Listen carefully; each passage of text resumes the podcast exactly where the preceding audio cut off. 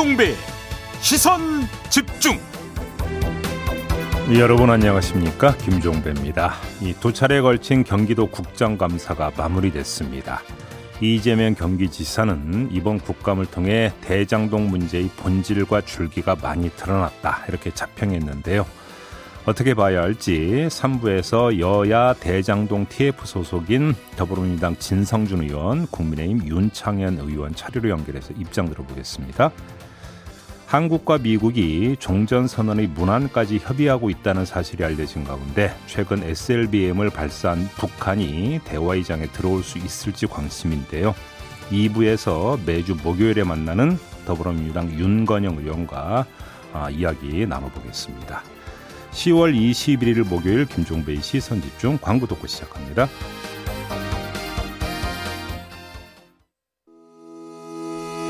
시선 집중은 촌철님들의 다양한 목소리를 기다립니다. 짧은 건 50원, 긴 건 100원인 문자 메시지 샵 8001번, 스마트 라디오 미니와 유튜브 라이브로도 시선 집중과 함께 하실 수 있습니다.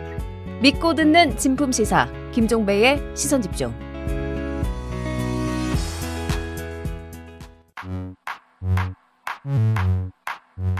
뉴욕에 뉴욕 타임즈가 있다면 시선 집중에는 JB타임즈가 있다 촌철살인 뉴스 총정리 JB타임즈 더 막내 작가와 함께 시선 집중의 문을 열겠습니다. 어서 오세요. 네, 안녕하세요. 더막갑니다. 문영식님이 정리를 잘해서 내보내는 방송 시선 집중 최고라고 칭찬을 보내주셨는데요. 네. 네, 오늘도 삐딱선 정신에 입각해서 주요 뉴스 챙겨드리겠습니다. 네, JB타임즈 가시죠. 네, 오늘은 반응 특집으로 준비를 했습니다. 첫 번째 반응은 전두환이 군사 쿠데타와 5.18만 빼면 잘못한 부분이 있지만 정치 잘했다고 이야기하는 사람들이 있다. 윤석열 후보의 이 발언에 대한 후폭풍. 그에 대한 윤석열 후보의 반응입니다. 네. 이준석 대표는 물론 캠프 인사조차 사과를 요구했지만 윤석열 후보는 자신의 뜻을 굽히지 않았습니다. 광주 가서 사과할 의향이 있냐는 기자들 질문에 윤석열 후보는 이렇게 답했는데요. 직접 들어보시죠. 전두환 대통령 시절에 김재익 씨를 가르쳐서 경제는 당신이 대통령이야. 이 말이 굉장히 유명한 말입니다. 어? 그래서 그런 그걸로 상징되는 그런 위임의 정치를 하는 것이 국민을 편안히 모시는 방법이라고 한 거지. 그게 무슨 어? 뭐 전두환 대통령을 찬양한다든가 또 5.18에 대해서 제가 무슨 어? 좀 일반적인 그 시각과 다른 역사 인식을 갖고 있다든가 하는 것은 그런 좀 과도한 얘기고 어? 이를테면 대통령이 돼가지고 국민의 민생을 챙기는데 뭐 어느 정권 때 거는 안 되고 뭐 이런 게 어디 있겠습니까? 다, 다 좌우간 효과를 내고 좋았던 것은 다 찾아서 벤치마킹을 해야죠. 네, 벤치마킹이라는 단어가 귀에 쏙 들어오기도 하는데 어제 TV 토론에서는 이제 경선이 끝나면 광주로 달려가서 자기가 이전에 했던 것보다 훨씬 더 따뜻하게 그분들을 위로하고 보듬겠다 이렇게 말을 했거든요. 네. 어떻게 들으셨어요? 짧게 말씀드리겠는데요. 경선이 끝나면 간다고요? 네.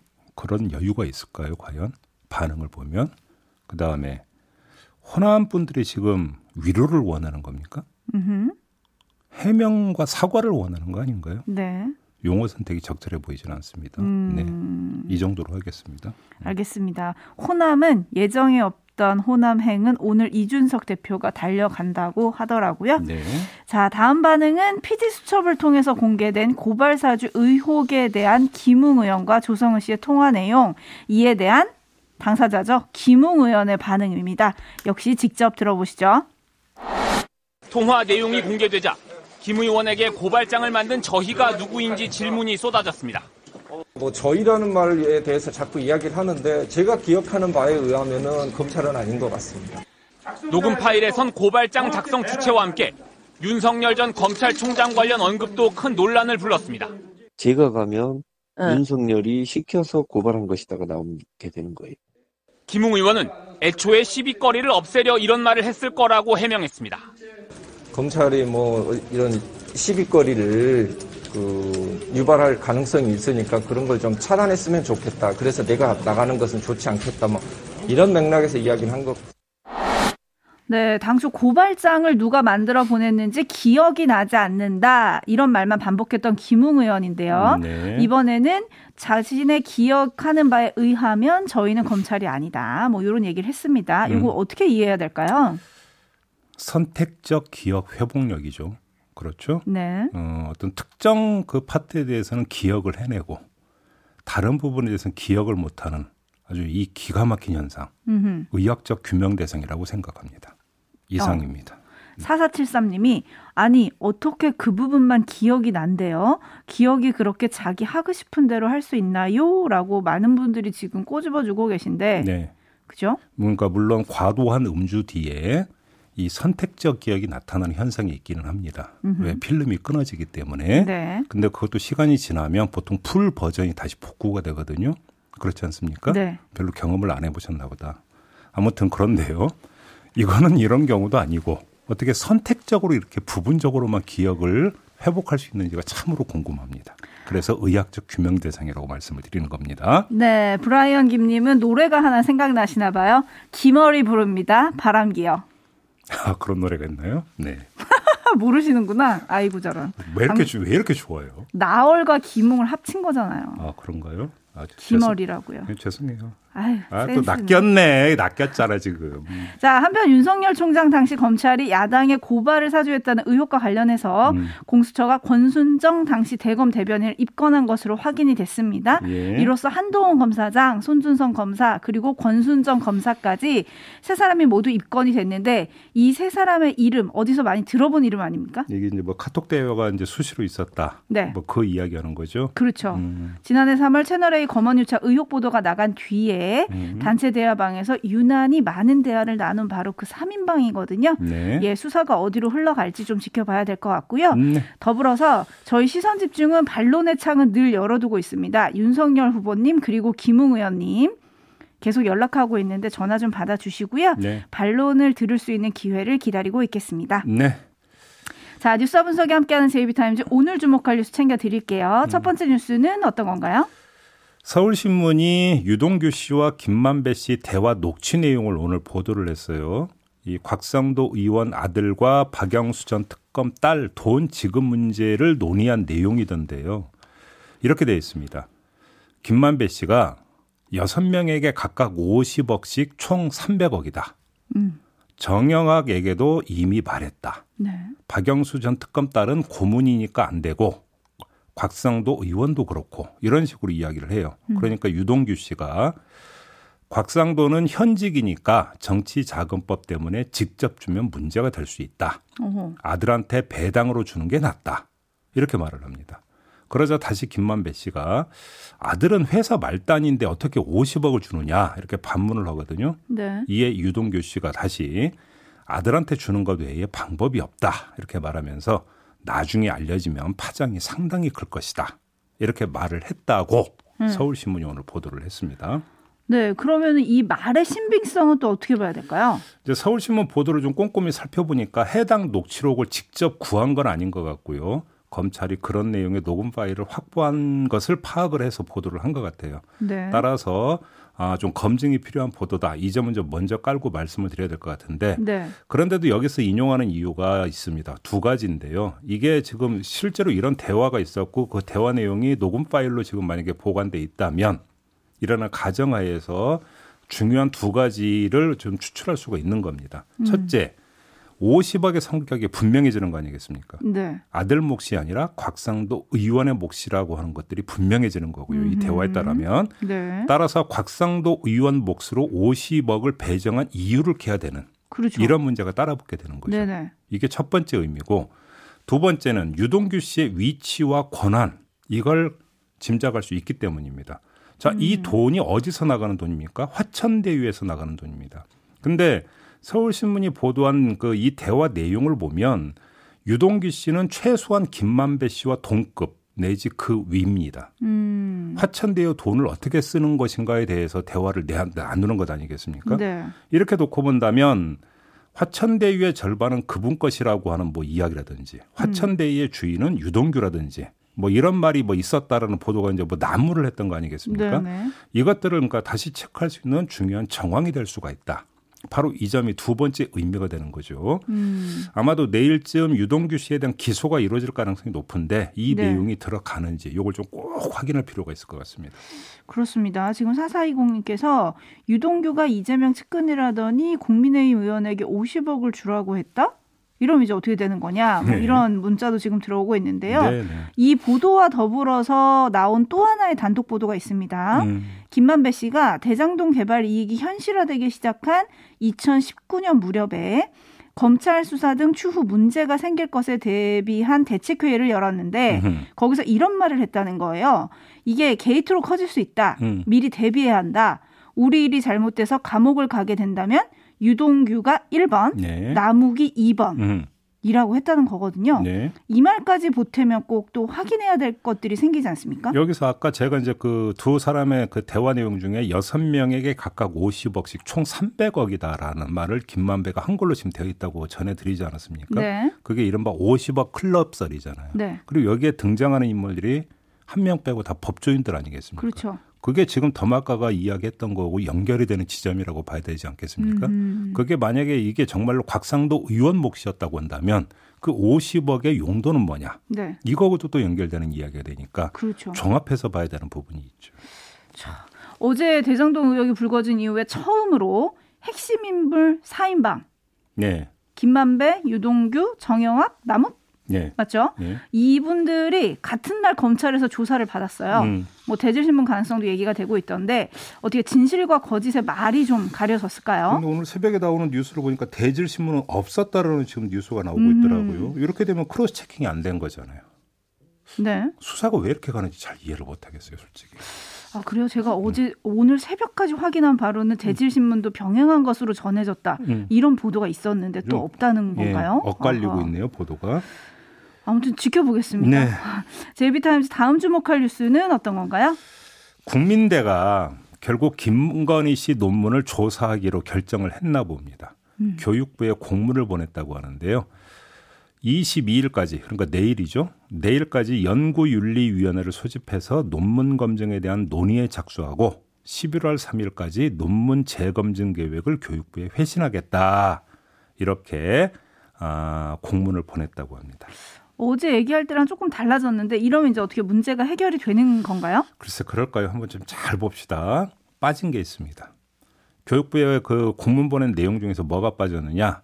언제까지 검증을 끝내겠다는 내용은 없습니다. 어, 그잖아요. 네. 22일까지 논의를 작수하고 11월 3일까지 재검증 계획을 회신하겠다는 거잖아요. 한번 따져 봅시다.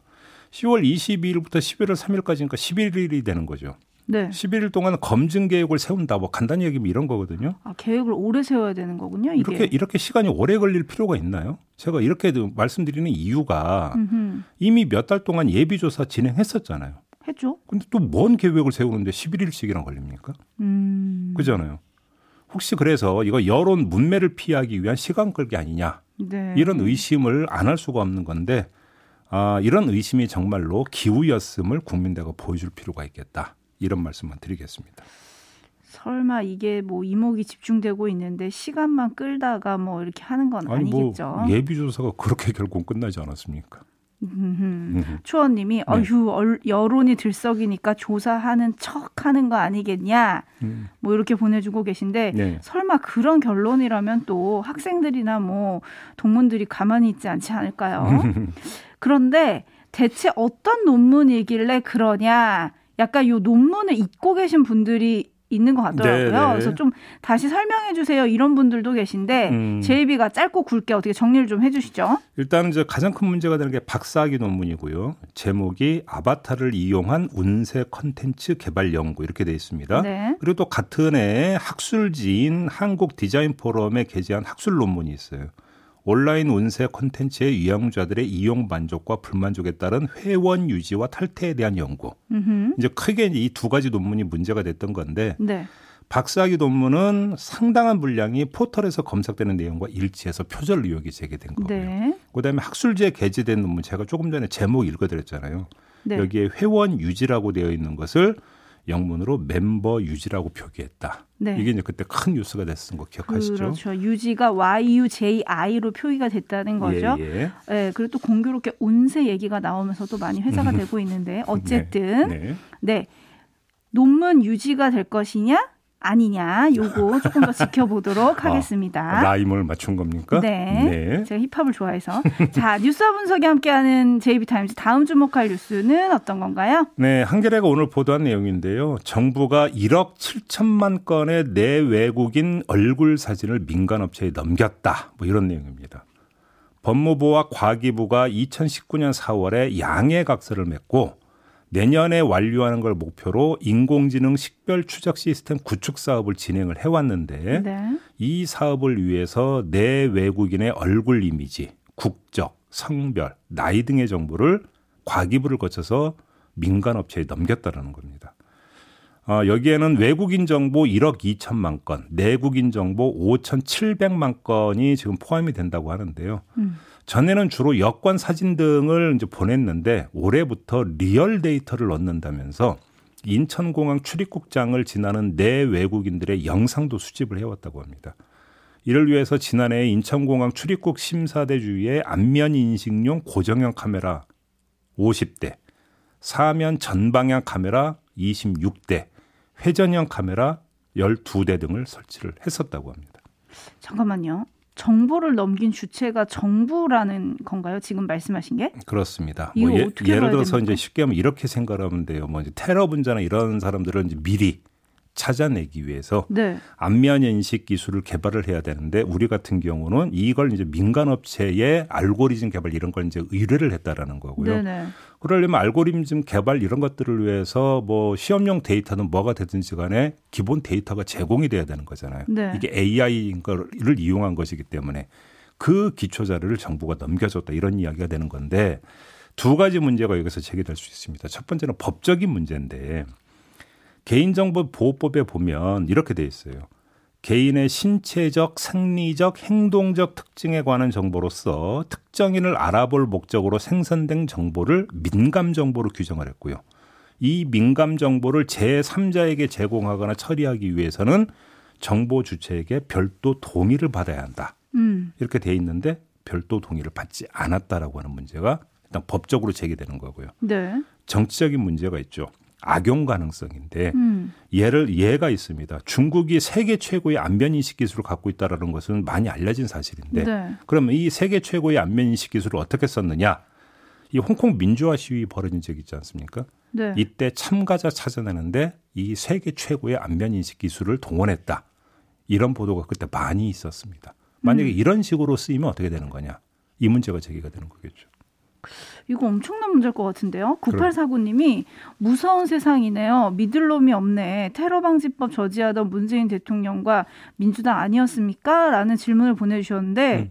다들 약간 좀 놀라셨어요, 지금. 아니 그러니까 참, 저희가 네. 과거에 광화문 이런 데서 시위하면 집회 참가자 한다면서 뭐 사진 채증했던 거 기억나요? 네, 이게 네, 네. 문제가 됐던 거 있지 않습니까? 그럼요. 그건 어린애 장난 수준이다 이렇게 돼 버리는 거죠.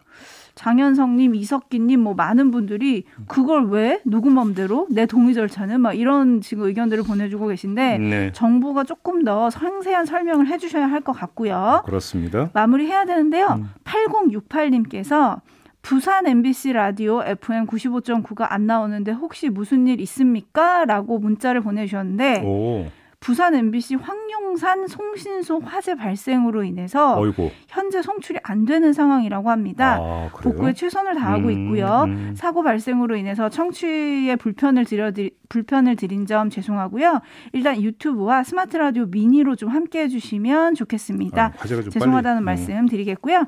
그리고 천년 진달래님이 오늘 오후 제 고향 고흥에서 누리호가 발사됩니다. 아, 전- 전국적 관심사죠. 네, 음. 그리고 고영자님도 누리호의 발사 부디 성공적으로 이루어지길 기원하며 아침 산행 중입니다. 화이팅 해주셨는데요. 네, 같이 기원 한번 해볼까요? 그러게요. 내일 인터뷰도 준비되어 있습니다. 알겠습니다. 자, 이렇게 마무리하겠습니다. 더마카 수고하셨습니다. 고맙습니다.